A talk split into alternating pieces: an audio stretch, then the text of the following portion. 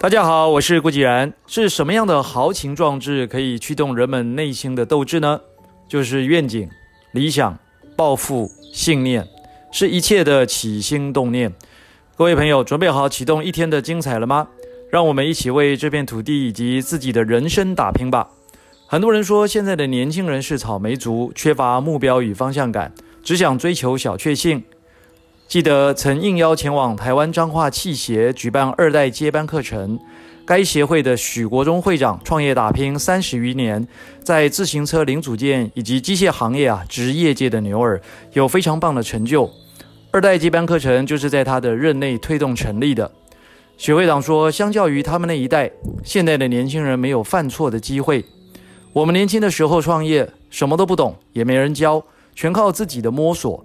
有时候难免会弄得头破血流，犯错是家常便饭。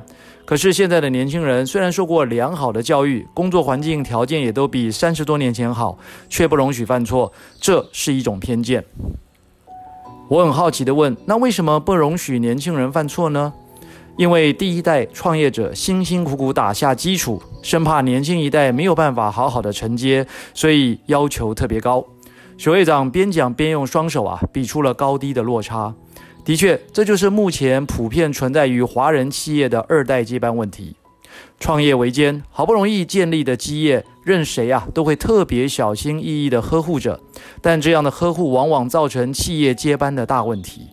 试想，如果不让第二代去摸索尝试，不让他们具备这些宝贵的经验与智慧，他们怎么有办法扛起这么大的责任呢？激励大师安东尼·罗宾也说：“每个胜利者都有一个开始，敢于开始，才能找到胜利的路。年轻人需要的就是这一个开始，不给他们去尝试，就很难得到胜利的成果。有没有什么可以让一代放心，二代安心的做法呢？”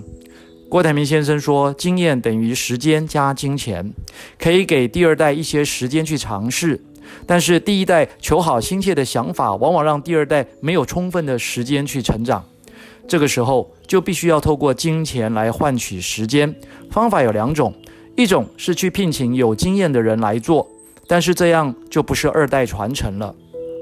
最理想的做法就是提供一个有效的学习方法，帮二代花钱来买经验。这个经验啊，最好连第一代都能用得上，那就太棒了。所以当初许会长积极筹设二代接班学习课程的原因就在这里。我们共同敲定了许多课程内容与细节，透过企业实战营及股权资本两套课程来建立一代与二代之间的共同语言。许会长还用了登山做了比喻：一代冲，二代稳，三代大步登峰。成功者的眼光啊，的确与一般人不同。我们还在谈二代接班问题，许会长已经在思考第三代的发展。我们常常会从历史战争中看见，竞争是不会等你准备好的。六年前，台湾彰化企协就已经启动整个协会的学习列车，加速推动企业第一代与第二代的接班成长。如果其他企业稍有迟疑，将会错失竞争力升级的最佳契机。所以，没有播种，何来收获？没有辛勤，何来胜利？没有磨难，何来荣耀？没有挫折，何来辉煌？这才是竞争的本质。知名作家王文华先生曾说：“你想要一样东西，你就一定要得到；你一定要得到，就要拼命去争取。”此前曾应邀出席中华两岸创业发展协会的创业家大奖颁奖典礼，与海基会董事长、台经院院长、台北市议员等人啊担任大会主讲人及颁奖人。席间，我们几位分享了许多对震惊时事的看法。包含台湾制造业的升级与转型，还有如何把冻结在土地资产上的资金释放出来，让这些资金去投资其他产业，带动台湾新一轮的经济发展等等。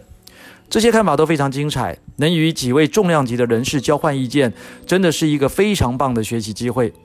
不过，最让我兴奋的是，在颁奖典礼上遇到了前鸿海同事出来创业，短短五年的时间就获得了如此殊荣的肯定，并以自创品牌外销美国、中国大陆、东南亚等地。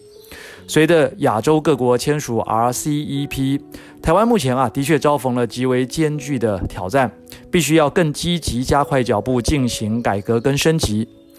我更鼓励有创意、有技术、有想法的人，再度拾起台湾四十年前的创业精神与风潮，创造更多的新企业与新产业。不用十年，台湾的经济与产业结构就自然升级了。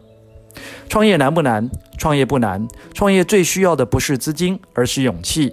当初我与郭台铭先生长谈四个半小时，让郭先生为我立下了红海内部的创业条款，凭借的就是勇气。在我们企业实战营的课程中，也特别提到七大绝对竞争资源，其中资金是摆在最后一位，而商业模式、战略地图、领导智慧才是首要考量的重点。各位朋友，让我们一起来推动创业运动吧！以上就是今天的晨间小语，如果喜欢就帮忙转发出去喽。善知识要传递才能产生力量，我们下回再会。